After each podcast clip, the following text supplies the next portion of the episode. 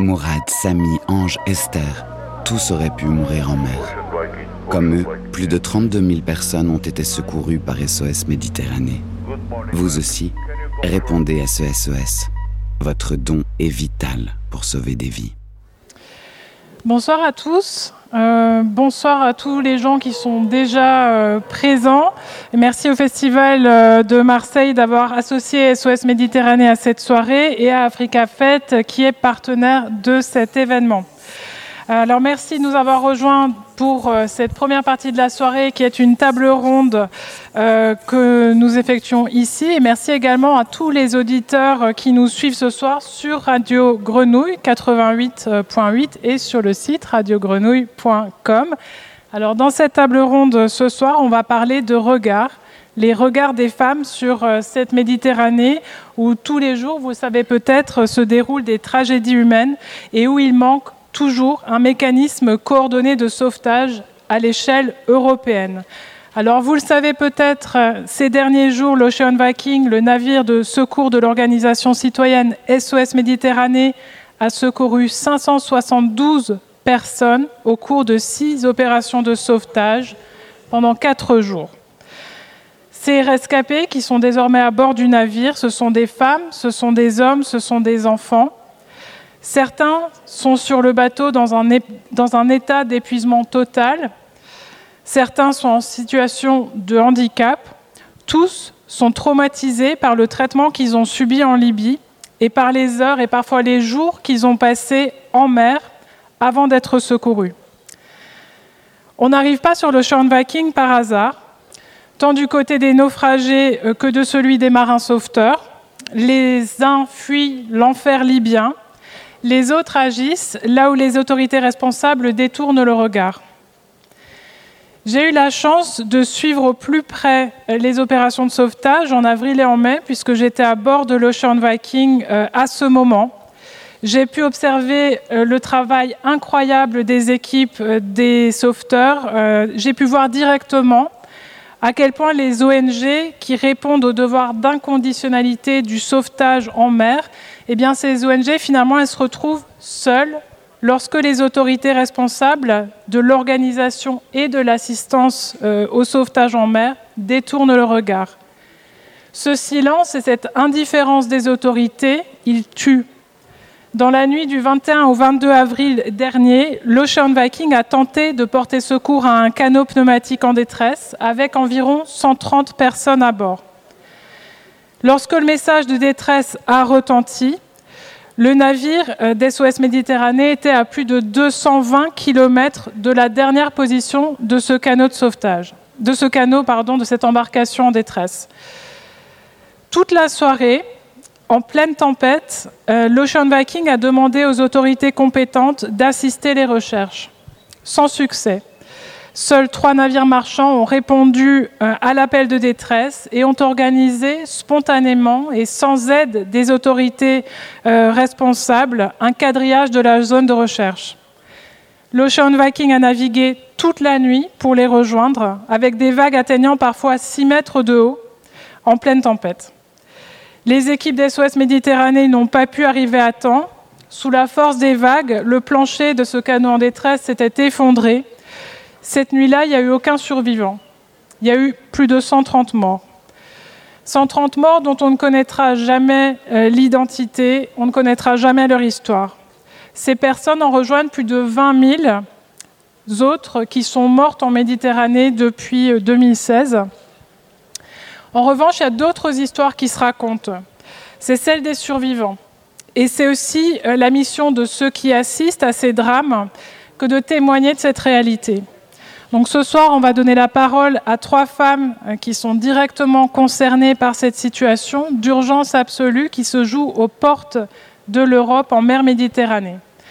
Euh, je suis rejointe ce soir par Sophie Beau, qui est la cofondatrice et la directrice euh, générale d'SOS Méditerranée, une organisation donc citoyenne de sauvetage en mer qui a été créée en 2016 grâce à toute une mobilisation citoyenne et qui existe justement grâce à la générosité du public on y reviendra. Merci Sophie d'être avec nous. Bonsoir. Avec moi, Également ce soir, Alexia Barrier. Euh, vous êtes navigatrice et skippeuse. Vous avez effectué votre premier Vendée Globe l'an dernier, en 2020, donc un tour du monde à la voile, en solitaire et sans assistance.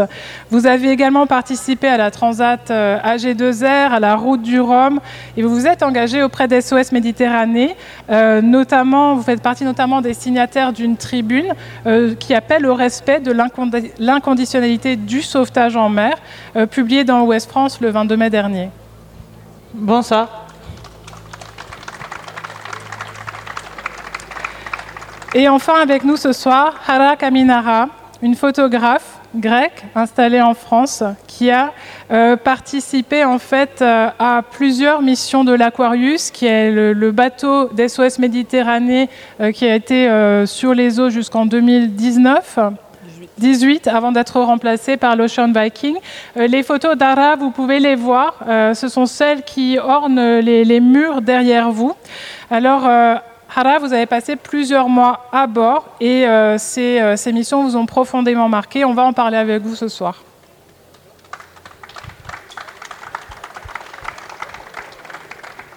Donc merci à tous pour votre attention et merci euh, à euh, ces euh, trois intervenants d'être avec moi. Sophie, je vais me tourner vers vous dans un premier temps. six ans après la création d'SOS Méditerranée, rappelez-nous dans quel contexte interviennent les équipes en Méditerranée centrale L'Océan Viking, c'est donc le, le, seul navire de SOS Méditerranée. C'est aussi le seul navire de sauvetage aujourd'hui en Méditerranée centrale. Et la Méditerranée centrale, c'est l'axe migratoire le plus mortel au monde encore aujourd'hui. Cinq ans euh, après le début de nos interventions, depuis 2016, hein, l'Aquarius. Malheureusement, la situation ne s'améliore absolument pas. Euh, donc euh, ça reste l'axe migratoire le plus meurtrier, même s'il y a moins de traversées qu'en 2015-2016 comme il y a aussi moins de bateaux parce que euh, les, États ont retiré leur flotte et euh, les navires de sauvetage sont empêchés les uns après les autres par les autorités, notamment italiennes, de mener leur mission, euh, nous nous retrouvons totalement isolés. à ce jour, maintenant, à l'heure où je vous parle, euh, L'Ocean Viking attend de débarquer 572 personnes, on va peut-être en reparler. Euh, donc on est dans l'attente de la désignation d'un port sûr par les autorités maritimes compétentes.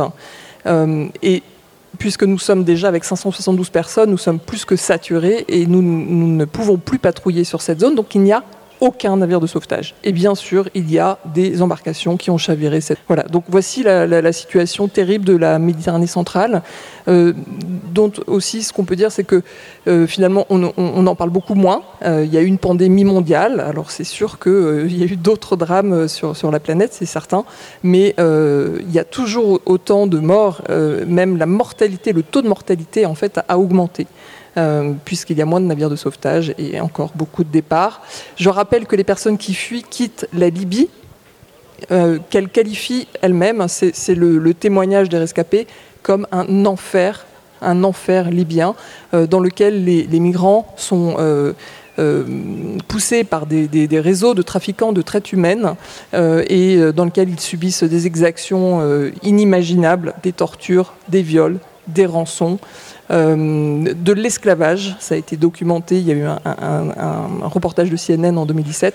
Bref, une situation qui est bien décrite, bien documentée maintenant par les journalistes, par les ONG, et qui malheureusement n'émeut pas plus que cela euh, l'Europe, qui, elle, de son côté, continue une politique d'externalisation des flux migratoires. Alors après l'accord avec la Turquie en 2016, maintenant c'est un accord avec la Libye et donc a confié depuis 2018 le, le, soin du sauvetage aux gardes-côtes libyens. Et ça ne fonctionne absolument pas. Voilà rapidement euh, le, constat qu'on peut faire aujourd'hui. Les gardes-côtes libyens qui sont financés, euh, ils sont entraînés par l'Union européenne, qui reçoivent des bateaux financés par l'Union européenne et qui ne respectent pas le sauvetage, les règles élémentaires de sauvetage en mer, qui interceptent des bateaux, des embarcations en détresse et qui les ramènent en Libye, qui n'est donc pas une place sûre, qui est un pays déchiré par la guerre civile et où, comme vous le rappelez, ces gens sont en situation d'esclavage, sont torturés, euh, on ne leur donne pas à manger. Exactement. Et pour commencer, euh, la première des défaillances, en fait, c'est la coordination des secours. On ne nous transmet plus les signaux de détresse des embarcations. Euh, jusqu'en 2018, c'était l'Italie qui a mené euh, bien seule et bien isolée sur la scène européenne et, et qui a malheureusement demandé l'aide des autres États européens sans succès. et qui le faisait et qui le faisait de manière très professionnelle, les gardes-côtes italiens. Depuis 2018, c'est un trou noir, la Méditerranée il n'y a plus de transmission des alertes de détresse. Euh, donc nous nous reposons soit sur euh, les, jumelles de nos sauveteurs ou bien les radars à bord euh, ou quelques avions de civils qui survolent la zone pour pouvoir repérer ces, ces, embarcations en détresse ou une hotline téléphonique civile également. mais, on passe à côté de beaucoup de, bateaux malheureusement en, perdition et, et il n'y a pas assez de moyens de sauvetage. Alors on ne cesse de le répéter chez SOS Méditerranée. Euh, c'est très lassant, mais malheureusement, il faut le répéter et il faut exiger des États européens qu'ils mettent en place une flotte de sauvetage digne de ce nom. Alors pour l'instant, le sauvetage, vous venez de le rappeler, il dépend d'organisations civiles. Euh, comment on finance SOS Méditerranée? Alors c'est simple, c'est vous qui financez SOS Méditerranée. Merci beaucoup d'ailleurs. Et j'en profite pour renouveler un appel à votre soutien parce que sans le soutien des citoyens européens, nous ne sommes pas là, vraiment. 90% euh, des, ressources de SOS Méditerranée, ce sont les dons privés. Euh, nous avons des collectivités territoriales, mais aucun État, je le note, et pas du tout l'Union européenne non plus, donc quelques collectivités territoriales euh, qui sont engagées à nos côtés depuis euh, quelques années et encore plus cette année, ce qui est formidable euh, comme soutien, euh, je dirais symbolique, mais ça reste que 10% de, nos ressources. Euh, J'espère que ça va s'agrandir. Et voilà, nous reposons vraiment sur la générosité publique, sur un coût jour de nos opérations qui est considérable, hein, puisque un bateau affrété avec un équipage, ça coûte très cher, le fuel, ça coûte très cher. Donc c'est 14 000 euros par jour qu'il faut trouver. On va revenir justement sur ces opérations de sauvetage et surtout sur la dernière. Il y a quelques jours, euh, les équipes ont euh, secouru un, bateau en bois. Euh, et c'était une configuration qui est quand même très peu courante ces derniers temps. Vous pouvez revenir là-dessus?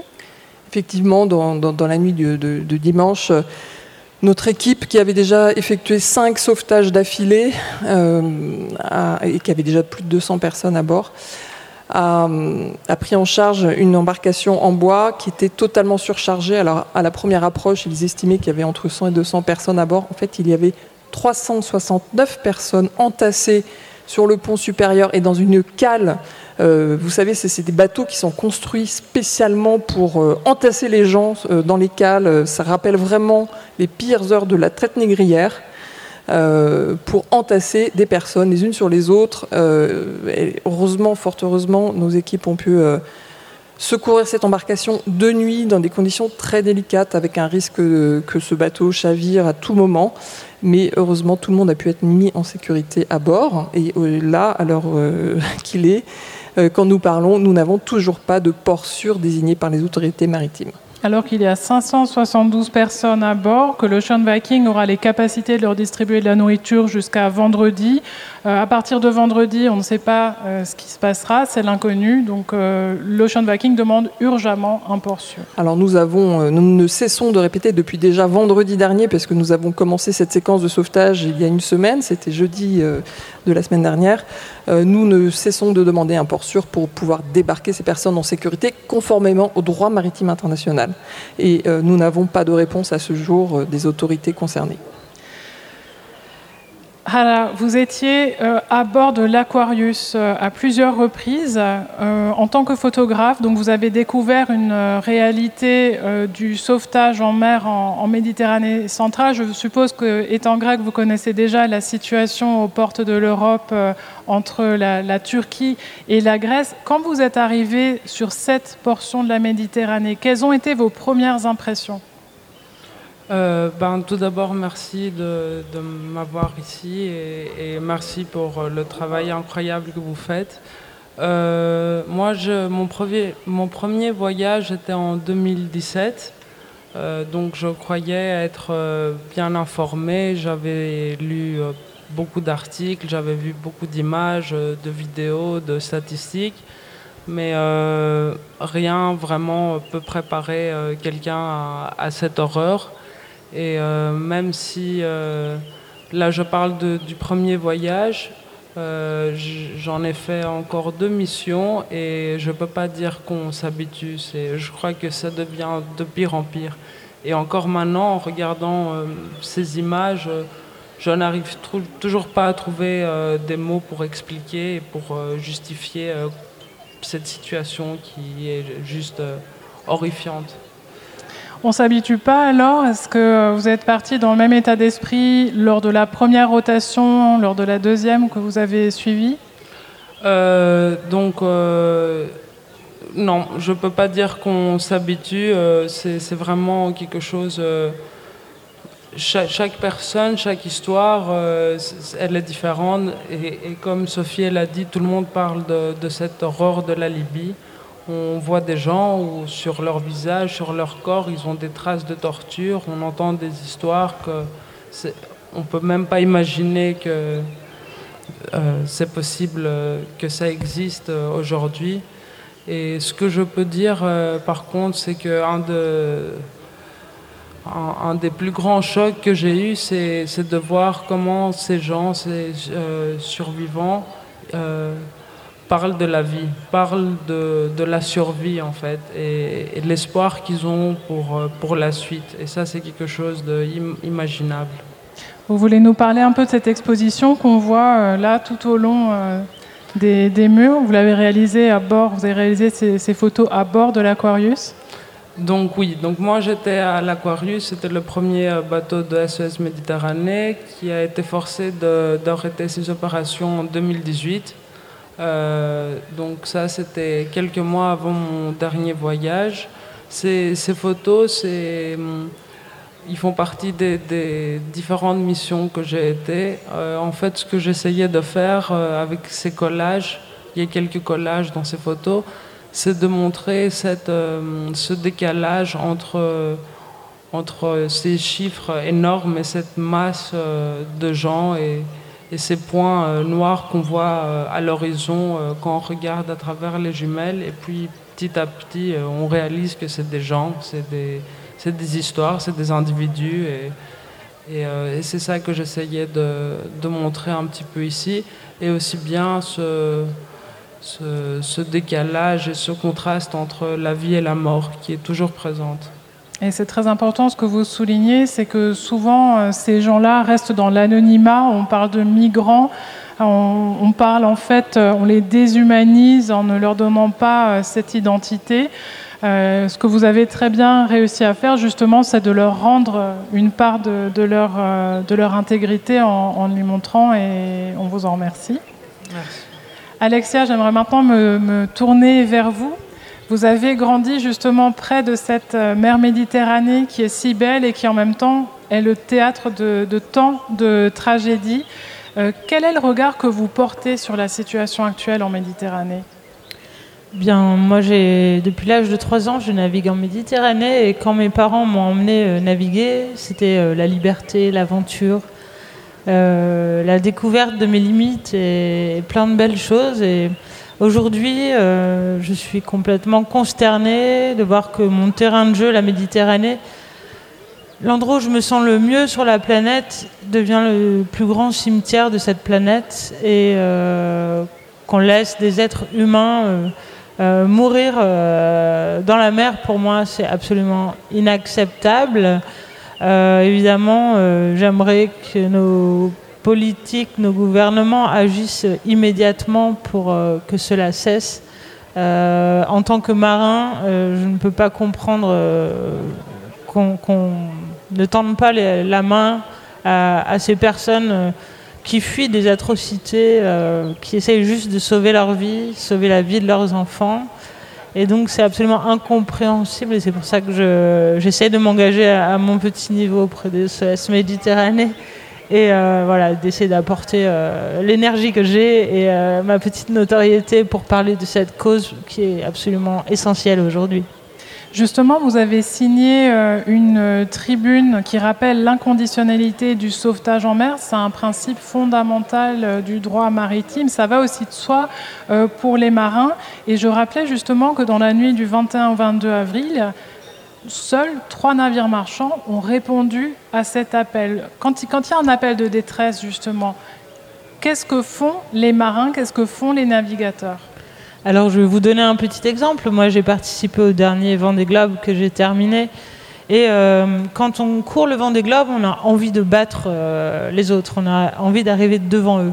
Et en même temps, on sait que euh, à certains endroits de la planète, les seules personnes qui peuvent nous sauver la vie, ce sont nos concurrents. Donc on a un profond respect pour nos concurrents et on fait très, très attention les uns aux autres. Et c'est une des valeurs pour moi les plus belles euh, de la mer, c'est celle de la solidarité des gens de mer et de passer à côté de personnes en détresse sans leur porter secours, c'est un vrai crime euh, qui doit être euh, puni et de ne pas aider les associations qui aident ces personnes.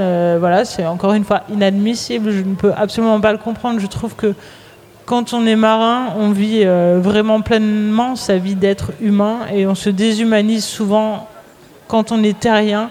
Euh, et je n'ai toujours pas trouvé l'explication, mais j'aimerais que les terriens soient un petit peu plus marins, un peu plus solidaires. C'est tout ce qu'on souhaite en tout cas. Euh, ça fait chaud au cœur de voir qu'on n'est pas les seuls. Alors Sophie, je me tourne à nouveau euh, vers vous. Justement, Alexia rappelait que finalement, ça incombe à, des organisations civiles, puisque les États ne font en l'état rien pour le moment. Euh, mais pourtant, SOS Méditerranée, même si ce soir vous allez euh, trouver des bénévoles qui travaillent à terre, SOS Méditerranée à bord de l'Ocean Viking, ce ne sont pas des bénévoles, ce sont des professionnels. Vous pouvez nous en parler? Oui, bien sûr. Alors euh, d'abord, je vais saluer les bénévoles qui euh, portent notre mission ici et ailleurs dans 18 antennes en France et surtout vous dire que si vous souhaitez les rejoindre, allez les voir parce que nous avons toujours besoin de, soutien. Euh, et ensuite, effectivement, nous, avons fait, nous, avons fait, un, choix très clair qui est d'avoir des professionnels à bord parce qu'on ne peut pas minimiser les, chances de survie pour quiconque parce que euh, nos équipes ne seraient pas au top du professionnalisme. Ça, c'est absolument pas envisageable. Donc, nous avons des, marins sauveteurs qui sont très entraînés, qui sont des professionnels du monde de la mer avec des, parcours différents. Il y a des pêcheurs, il y a des, euh, capitaines, il y a des officiers de marine marchande, euh, il y a des, nageurs sauveteurs. voilà, donc différents parcours, mais tous des professionnels du monde maritime. Ça, c'est pour l'équipe de sauvetage. Et puis il y a aussi une équipe euh, médicale et de protection euh, pour euh, l'accueil des personnes à bord. qui est absolument essentielle aussi parce que notre mission c'est de sauver des vies mais c'est aussi de protéger ces personnes parce qu'elles ont subi des abus terribles en Libye et qu'elles arrivent en très très mauvais état à bord bien sûr donc il faut les soigner et nous avons une clinique équipée spécialement à bord de l'Ocean Viking. Voilà, donc tous des professionnels, que ce soit les marins, que ce soit les médicaux ou les, logisticiens, etc. Alors je vous dis tout de suite, il n'y a pas de place, même pas en cuisine, hein, parce qu'on nous pose souvent la question. vous ne pouvez pas être chef cuistot à bord. Désolé, c'est là aussi très réglementé. C'est les, certifications de la marine marchande et il y a des demandes très précises. Voilà, tout l'équipage est extrêmement professionnel. Alors je ne peux que confirmer pour y avoir été euh, pendant euh, cette semaine, pour avoir été avec les équipes, que des professionnels et je confirme également qu'il y a énormément d'entraînements auxquels les journalistes participent euh, aussi. donc oui, c'est une équipe vraiment très formée au sauvetage en mer, une équipe dans laquelle vous avez aussi fait une large place aux femmes. Absolument. Alors, euh, il y a des femmes, euh, notamment par exemple, la coordinatrice des sauvetages à bord en ce moment, c'est une femme, Louisa. Et on pense très très très fort à elle ce soir et à toute l'équipe qui est à bord dans des conditions très difficiles. Hein. Ça devient vraiment compliqué là, euh, après plusieurs jours d'attente à bord. il y a des tensions et, et vraiment cette attente est interminable. Euh, donc euh, voilà, il y a des équipes de sauve, enfin il y a des sauveteuses femmes, euh, mais il y a aussi beaucoup de femmes dans l'équipe médicale. dans l'équipe de soins. Et ça permet aussi un accès plus euh, facile à toutes ces femmes que nous recueillons à bord, qui ont vécu euh, de tels sévices terribles sur leur parcours jusqu'à notre navire que euh, voilà, il faut une, oreille féminine souvent, ça ne suffit même pas forcément d'ailleurs, pour pouvoir accéder à leur, leur témoignage et, et qu'elles puissent se livrer un petit peu. Ben justement, en parlant de témoignage, je vous propose euh, maintenant d'écouter euh, ce témoignage d'une jeune fille, une jeune fille qui a été secourue en 2017 euh, par l'Aquarius, donc par les équipes d'SOS Méditerranée. Je suis partie le 15 janvier 2017, ce qui était la Guinée. Avec trois garçons, j'étais la seule fille. Et on a pris voiture, voiture, voiture, voiture. Nous sommes arrivés en Libye. On nous a kidnappés, on nous a vendus aux, terroristes. Je les ai fait comprendre que je ne suis pas quelqu'un qui peut envoyer de l'argent. On nous a menacés, on nous a fouettés, tripotés, appuyés des seins, nous mettre dans une chambre auquel on n'avait pas à manger. D'autres gens qui ils envoyaient aller faire la prostitution pour avoir de l'argent. Oui, tu es obligé de faire ça qui te libère. Et en plus de cela, ils ne connaissent pas ce qu'on appelle le préservatif. J'ai eu, quand même de chance. J'ai su comment les manier. J'ai su comment les manier. Tu sais, dans la vie, il faut savoir utiliser son cerveau. Il ne faut pas être aussi bête. Voilà, donc un, témoignage vraiment glaçant euh, ce témoignage, il n'est pas exceptionnel. On l'entend énormément, on le retrouve durant toute l'émission auprès de, la plupart des femmes euh, euh, qui ont essayé de traverser la, Méditerranée, qui ont passé du temps en Libye. Hara, une fois que les naufragés sont arrivés à bord, comment est-ce qu'on s'y prend pour recueillir leurs paroles, justement, pour recueillir ces témoignages? Euh, donc, euh, une fois les gens à bord, euh, tout d'abord, après, il y, a cette période d'attente qui commence parce qu'on ne sait pas combien de temps ça va prendre pour trouver un, port sûr. Mais ce temps aussi nous laisse, nous laisse la possibilité d'échanger entre nous et, d'entendre ces histoires et ces témoignages. Il faut dire que les femmes et, qui, voyagent avec leurs enfants, ils ont un département dans le bateau qui s'appelle le shelter, qui est un espace réservé aux femmes. Auquel vous avez donc eu accès, contrairement aux journalistes hommes Voilà, donc euh, j'ai eu accès à là. Et les hommes, ils sont, euh, ils sont placés dehors euh, tout autour du bateau. ce qui est intéressant et, et malheureusement très triste, c'est que Là encore, on voit que euh, c'est beaucoup plus dur pour les femmes euh, de s'ouvrir, que, les, femmes, ils ont subi tellement d'horreur qu'ils n'ont même pas la force ou, l'envie d'en parler. Et la plupart des fois, en tout cas pour moi, euh, j'ai entendu des, horreurs que les femmes ont subies à travers les histoires des hommes. le, le, fait que, que des femmes, euh, il y avait beaucoup de fois des histoires où des femmes euh, étaient enceintes et, malheureusement ils ne savaient même pas qui était le, papa. c'était, c'est vraiment, il n'y a, pas de mots pour décrire euh, ces situations. Et même euh, lors du voyage, lors de la traversée de la Méditerranée, euh, les femmes ne sont, euh, ne sont pas plus protégées. Sophie, est-ce que vous pouvez nous parler des conditions dans lesquelles ces femmes quittent la Libye, les conditions notamment de voyage dans, dans, ces, dans ces radeaux de fortune? Alors très souvent, les femmes sont placées par les hommes par souci de protection et avec les enfants au milieu des embarcations et malheureusement, en fait, euh, c'est une, une fausse protection, c'est une fausse idée. Euh, parce que lorsque les, embarcations très très très fragiles euh, commencent à, naviguer pendant quelques heures, plusieurs heures, très souvent un mélange d'eau de mer et de fioul se renverse au fond de, de, ces bateaux pneumatiques notamment, comme on peut voir sur les photos de Hara ici. Euh, et, en fait, ça converge au centre de, l'embarcation et ça cause des, brûlures dans le meilleur des cas. Ça peut aussi causer des étourdissements, voire des évanouissements. Et, parfois, nous avons retrouvé jusqu'à, c'était vraiment terrible et extrême, hein, jusqu'à 22 femmes mortes au fond d'un canot pneumatique que nous avons secouru. Donc euh, malheureusement, euh, il y a beaucoup, beaucoup de victimes encore au moment de, ces traversées. Euh, alors c'est heureusement pas à chaque fois. ça dépend aussi beaucoup de la nature des embarcations qui, sont poussées à la mer par ces passeurs sans scrupules. mais malheureusement aussi la traversée est, très périlleuse. et il y a aussi des victimes pendant ces traversées. En tout cas, ces brûlures sont à déplorer dans la quasi-totalité des sauvetages. Malheureusement. Absolument. et pas que les femmes, les, hommes aussi, sans parler des, clous qui, euh, qui, qui, sortent, qui blessent euh, les, les, personnes qui sont très très très serrées. Euh, vous le pouvez, pouvez, le voir aussi sur les photos.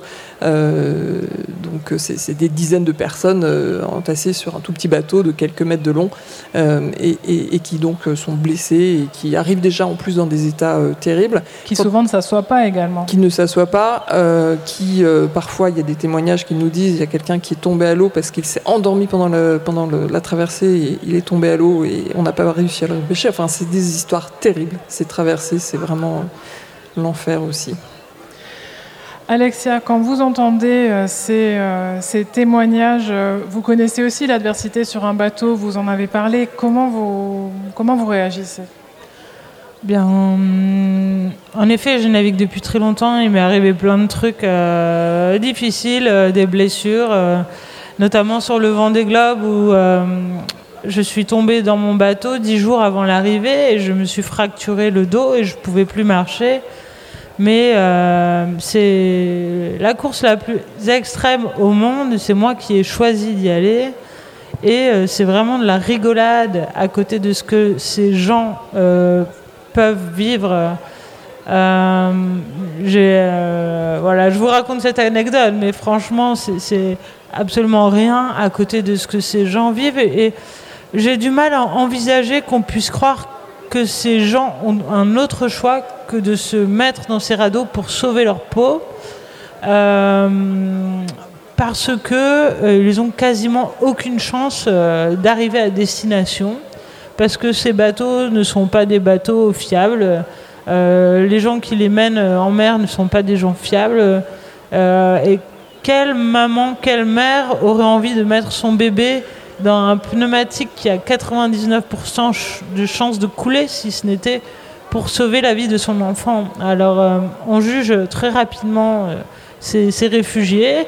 On sait qu'il y aura de plus en plus de réfugiés climatiques et politiques et moi j'aimerais vraiment aujourd'hui qu'on mette des solutions efficaces en place pour que, une fois de plus, cela cesse. Et euh, en attendant, évidemment, il y a un héros et une héroïne en chacun d'entre nous, en chacun d'entre vous. Et je compte sur vous voilà, pour convaincre un maximum de personnes d'aider SOS Méditerranée. Merci, euh, merci de votre engagement.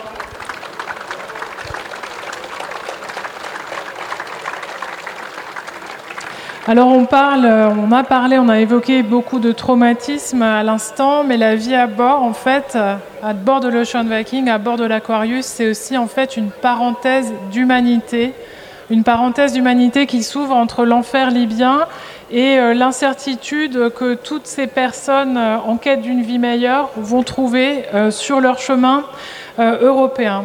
Alors Hara, vous avez enregistré euh, un très beau chant euh, lors de l'une de vos missions à bord de l'Aquarius. Alors avant qu'on l'écoute, est-ce que vous pouvez nous en dire deux mots? Euh, ben, les chants, en fait, ils prennent le, dessus. c'est comme si c'était le dessus de la vie qui prenait, qui prenait en charge une fois que la mort est derrière.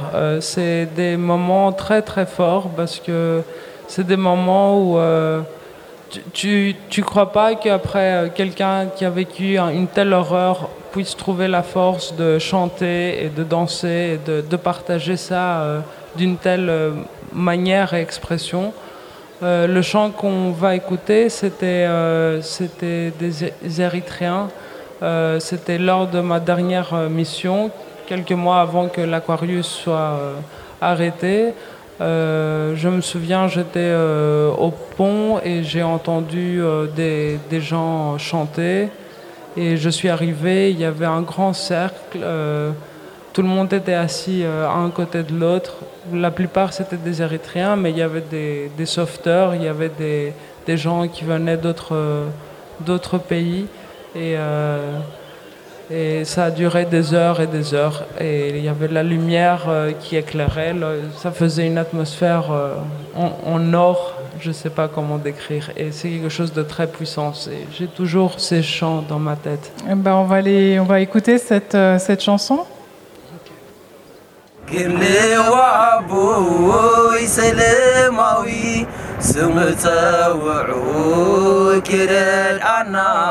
ميكائيل بلوكم بغسل لنا ملاك رما سمايوي كل وابو يسلموي سمتوعو كرد عنا ميكائيل بلوكم بغسل لنا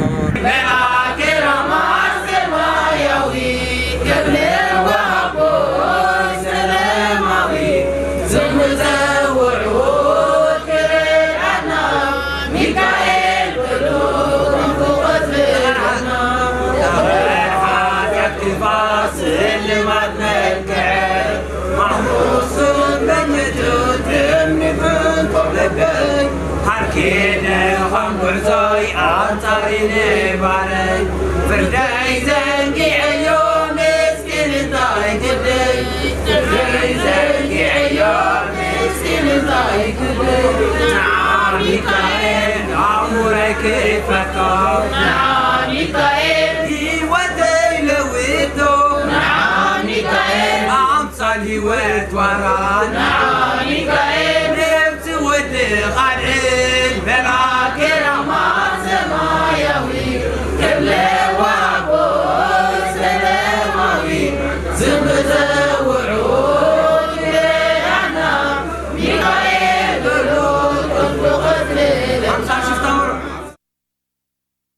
cette, euh, cette, parenthèse, ce moment de grâce, cette parenthèse d'humanité à bord du navire, euh, elle prend fin au moment euh, du débarquement. Sophie, que se passe-t-il entre le moment du sauvetage et l'attribution justement d'un port sûr? Comment ça se passe? Alors normalement, ce qui devrait se passer, c'est que les États côtiers ont l'obligation d'attribuer sans délai un port de débarquement dans, un pays sûr, ce qui n'est évidemment pas le cas de la Libye, donc ça ne peut pas se faire en Libye, euh, pour euh, tous les rescapés de n'importe quel naufrage, sans aucune distinction. Ça, c'est le droit maritime. La réalité, c'est que nous attendons euh, des jours. Donc c'est le cas cette semaine, je le rappelle, pour 572 personnes qui sont à bord aujourd'hui de l'Ocean Viking, rescapées, euh, qui attendent la désignation d'un port sûr. Alors ce qu'il se passe en fait depuis que les gardes-côtes libyens en 2018 ont, reçu cette légitimité de soi-disant coordonner les sauvetages de la part des autorités euh, de l'Organisation maritime internationale poussée par les États européens, euh, en fait, ils ne coordonnent pas ce débarquement. Et donc, nous sommes en quête à chaque fois et nous devons mener des discussions diplomatiques avec les États européens, euh, solliciter la Commission européenne pour qu'elle active les États et euh, aller négocier que 34 personnes, 118 personnes ou 572, comme aujourd'hui, puissent être débarquées dans un port sûr. Et très souvent, ce qui se passe, c'est que c'est finalement l'Italie qui, euh, qui, offre un port. Et ensuite, euh, le problème est là, c'est qu'il n'y a pas de mécanisme de répartition euh, aujourd'hui coordonné et en solidarité avec ces pays de première ligne que sont l'Italie, la Grèce ou l'Espagne. Et, donc, c'est des discussions entre États de bonne volonté. Alors, la, France et l'Allemagne, souvent, prennent que je suis obligé d'appeler des quotas, c'est pas mes, mes termes, c'est les leurs, euh, de personnes. Euh, mais, mais voilà, c'est très compliqué, c'est des discussions diplomatiques sans fin et c'est très très très pénible. Vous imaginez ces 572 personnes euh, qui ont fui la Libye, qui arrivent dans un état d'épuisement terrible et, qui attendent. Et aussi pour nos équipes, c'est très difficile. Ça peut d'ailleurs dégénérer, il peut y avoir des tensions, il peut y avoir des bagarres, il peut y avoir des problèmes à bord forcément. et puis une, très grande angoisse chez ces personnes qui n'ont qu'une peur, c'est d'être retournées finalement en Libye, ce qui bien sûr ne sera pas le cas sur un navire de SOS Méditerranée, mais c'est très très angoissant. Et on pense bien sûr très fort non seulement à ces 572 personnes qui sont actuellement à bord de l'Ocean Viking, mais également à tout l'équipage d'SOS Méditerranée, l'équipage qui a effectué, je le rappelle, six sauvetages en l'espace de cinq jours.